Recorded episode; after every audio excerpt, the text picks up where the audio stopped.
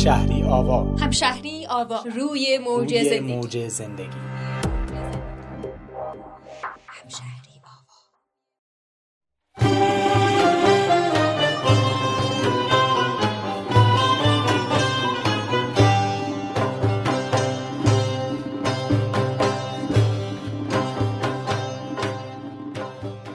لوله های آفتاب از لابلای درختان حیات خانه جاهد جهانشاهی مترجم فقید ادبیات آلمانی تناسب و هماهنگی خاصی با حسیرهایی که روی چند پنجره سرتاسری ایوان کشیده بود داشت گربه ملوسی پشت پنجره خودش را لوس می کرد و تن می خمان.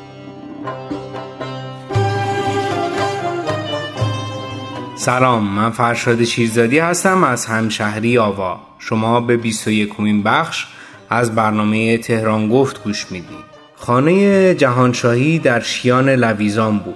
بارها به اونجا رفتم. یک بار گفت شاید فکر کنی که روزهام شبیه به همه و هر روز حسیرها رو نگاه می‌کنم و کتاب می‌خونم. اما توی همین سکوت و با خود بودن باور کن عمیقا احساس می‌کنم که یک لحظه پیش هم بر نمیگرده و هیچ یک از لحظات هم شبیه به لحظه قبل نیست. خانه محمد علی سپانو با درخت انجیر و حیات کوچک اما دلنشین و به یاد موندنیش هنوز محل سکونت مهدی اخوته. خونه ای که سپانلو از پس قبار روزگاران گذشت و شاعر خانم زمان اون رو از خود به جا گذاشت. سرسرا و بالاخانه دوبلکسش که روی رفت کتابهای خودش رو حدود پنجاه عنوان کتاب به فرهنگ و فرهنگستان اضافه کرد. چیده بود. گفت در سکوت بعد از موشکباران یک روز آفتابی زمستانی وقتی از پشت پنجره به حیات نگاه می کردم صدای بچه ها وادارم کرد که نام تمام مردگان یحیاست رو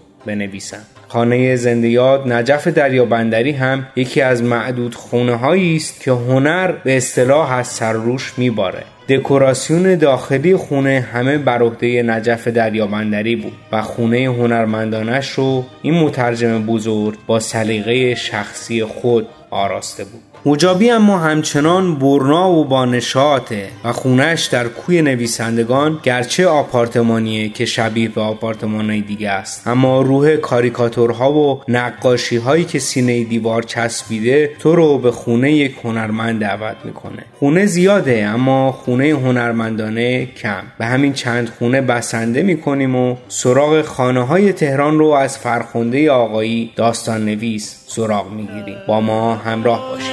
بیقرارم بیقرارم روز و شب. سرز کویت بر ندارم بر ندارم روز شب. این روزها که سایه کرونا بر همه جا سنگینی می‌کنه مردم بیشتر در خونه هاشون به سر می‌برن. خانه معمن زندگی آدم هاست. خانه ها در تهران چندان که باید الهام بخش نیستند و بیشتر و بیشتر به سرپناهی میمانند و بس. شاید یکی از زیباترین خونه هایی که به یاد داریم در سریال دایجان ناپل اون ساخته ناصر تقوایی بر اساس رمان ایرج پزشکزاد باشه. خونه ای که امروز جزو میراث فرهنگی قلمداد شده و دور تا دورش باغ بود و اتاقها و خانه های دیگر با سنگ فرش های سرخ و سفید به هم متصل می شدن. خانه های امروز اما بیشتر به دیوارهای سیمانی شبیهن که روی ذهن شاعران و نویسندگان سنگینی می کنن. امروز باید پرسید که خونه دست کم کدام شاعر و نویسنده با خونه دیگری تفاوت بارز داره چرا همه خونه ها یه شکل شدن و به جای اینکه توی اون امنیت و آرامش داشته باشیم گاه این دیوارهای سیمانی ما رو از زندگی منزجر می‌کنن. پاسخ این پرسش ها رو از زبان فرخنده آقایی بشنویم. سلام به شما و شنوندگان محترم برنامه تهران گفت از همشهری آبا خانه های امروز تهران خیلی شبیه به همه. روح خانه یک هنرمند یک شاعر یک داستان نویس اصلا تفاوتی داره با یک خانه معمولی در همسایگی خودش؟ حتما که تفاوت داره. همونطور که ظاهر یه هنرمند طرز لباس پوشیدنش برق نگاهش با یک فرد عادی متفاوته. طبعا خونه که توش زندگی می‌کنه میخوابه بلند میشه غذا میپزه و ساعتهای زیاد اونجا هست فرق می‌کنه. حالا هم از نظر روح اون خونه هم از نظر اسباب و اساسی اون خونه متفاوته. و مسلما الان برق نگاه اخوان سالس رو از اون دور که میاد حتی اگر ندونیم که شاعری بوده ولی حتما با نگاه یک آدم عادی متفاوت هست و همینطور در منزل هم همینطور. این روح خانه ای که میگید متفاوته اسباب و وسایل متفاوته چه فرقی فرزن با یک کارمند دیگه در یک نقطه دیگه تهران یا به فرض در همون همسایگیشون داره؟ فرض در همین نوع سلیقه چیدمان انتخاب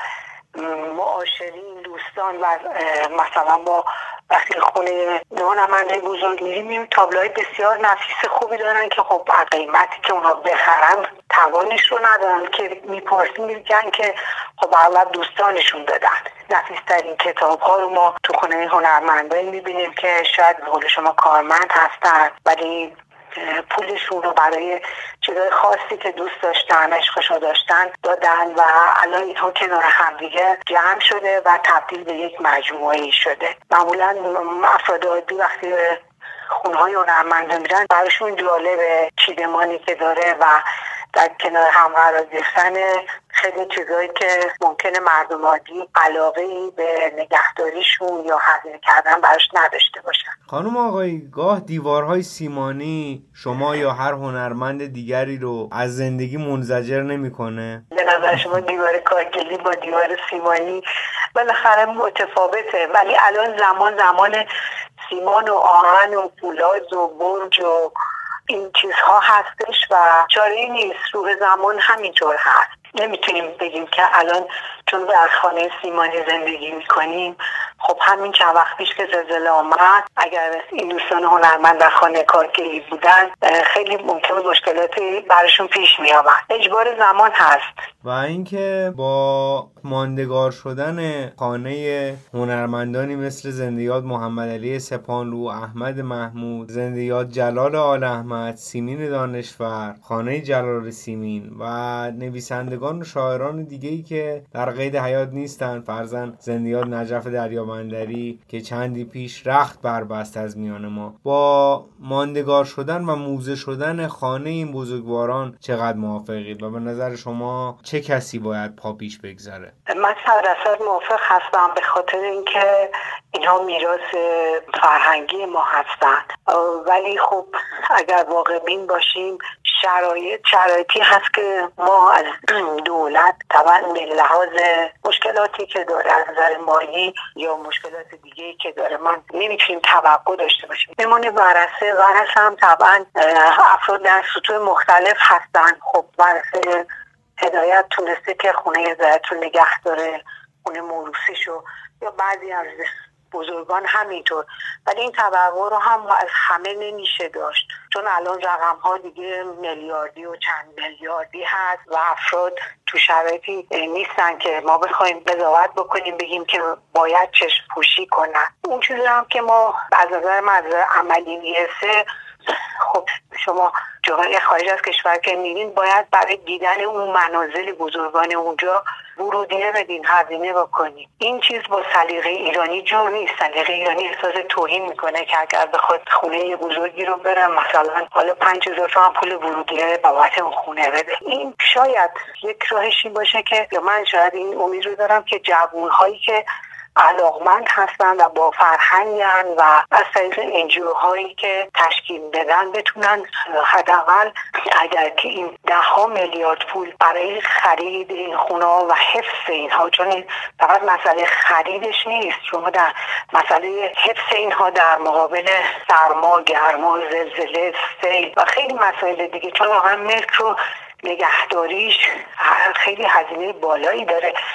شاید اینا بتونن ما حداقل اگر به اون هدف عالی نمی‌تونیم برسیم خانه های مجازی تشکیل بدن. یعنی واقعا این دوستان جوان مثل شما بقیه دوستان جمع بشن و حالا چند تا تیکه از اساسیه اون هنرمند رو که خانوادش تقدیم می‌کنن حالا میز تحریرش یا وسایلش مثلا امکانش هست. این اتاقهای مجازی درست کنن یا حداقل یه جور بسته تری یعنی که هم از نظر اینکه بتونن برن فیلم برداری کنن عکس بگیرن از خونه اون شخص و بتونن توی اون اتاقا بذارن که علاقمندا بتونن استفاده بکنن. البته که تو اینجور مسائل معمولا ما که فل بداهه شروع کننده نیستیم. باید ببینیم کشورهای دیگه که به ویژه مثلا کشورهایی که علاقه من بودن و آثار بزرگان معاصر خودشون حفظ کردن اونها چگونه رفتار کردن؟ و از مجموعه ده تا 15 تا روش های کشورهای مختلف رو کنار هم بذاریم.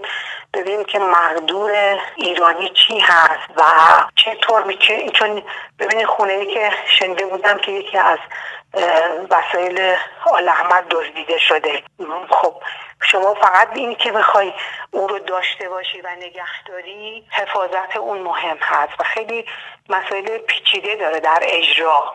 که من واقعیت که نمی‌بینم که در توان بودجه و امکانات این مملکت باشه که این چیزها انجام بگیره. حالا از نظر ارق ملی و علاقه که دوستان دارن خب همه می‌خوان اینا حد عالیش اینه که اینا صد درصد حفاظت بشه. ولی حالا اون سختی که داره نمیده آبی که لوله که ترکیده خیلی مسائل هست که در عمل مشکل داره. ممنونم خانم فرخونده آقایی. داستان خواهش می‌کنم.